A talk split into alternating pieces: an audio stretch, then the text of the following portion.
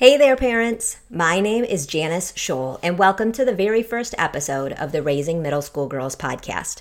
I'm super excited to be here with you today, and I want to spend this time giving you an idea of what exactly we're going to be covering on this podcast and who I think will benefit from listening. Now, as you can tell from the name, we're going to be talking about raising middle school girls. But first off, there's something important you need to know about me. I am not by any means an expert in middle school girls.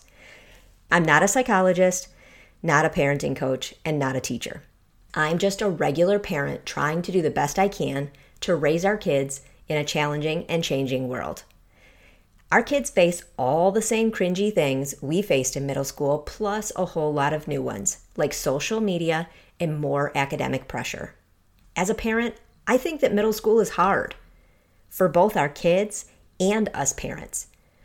I'm pretty sure I'm not the only one who feels this way. I need help, and I think you might too if you're here. So I'm pulling together the experts and asking all the questions we both want to know about how to help us parent through this age. How do I know what to ask? Simple. I have a middle school girl myself. We're all trying to navigate these years with our kids the best we can. And I'm probably getting it wrong, honestly, about as often as I'm getting it right. Maybe you feel like you're muddling your way through too sometimes. But I can't sit by and do nothing while our kids, and in particular our girls, suffer. We have real problems in our society with our kids today. In 2021, the American Academy of Child and Adolescent Psychiatry and Children's Hospital Association together declared a national emergency in children's mental health.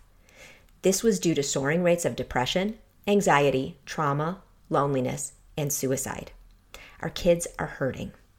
According to the CDC, in 2019, more than one in three high school students had experienced persistent feelings of sadness or hopelessness. And approximately one in six youth had reported making a suicide plan within the past year. These are pre COVID numbers. This was 2019. And we know that COVID has only put more pressure on the mental health of our kids. And unfortunately, these feelings are more common in certain groups, including females. According to the Anxiety and Depression Association of America, by mid adolescence, girls are twice as likely to develop mood disorders as boys.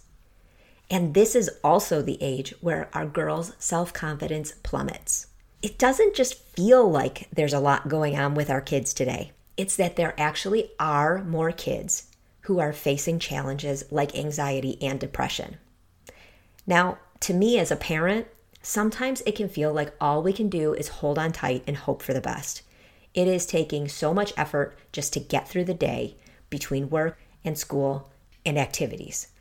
Our world can feel so overwhelming that it's hard to imagine us parents can really do too much to change the way things are.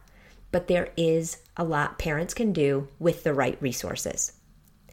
The CDC recently reported that youth connectedness at home and at school have long lasting protective benefits against mental health challenges as well as substance abuse and violence. We as parents can learn about the challenges our girls face in middle school and work hard to foster a caring, connected environment at home. And we can also equip our girls with the tools and coping mechanisms they need to thrive in today's environment. The goal of this podcast is to help us parents do just that. Middle school may be hard, but learning how to support our girls through these years doesn't have to be. So we're in this together, friends, and we're going to learn together as I bring you interviews with the experts, those who understand middle school and teen girls, and know what us parents can do to raise strong, confident, resilient girls despite the challenging world around us adolescence and middle school don't have to be all negative. It can also be an amazing time for our kids. It's like they all of a sudden see the world for what it is. They see beyond their families.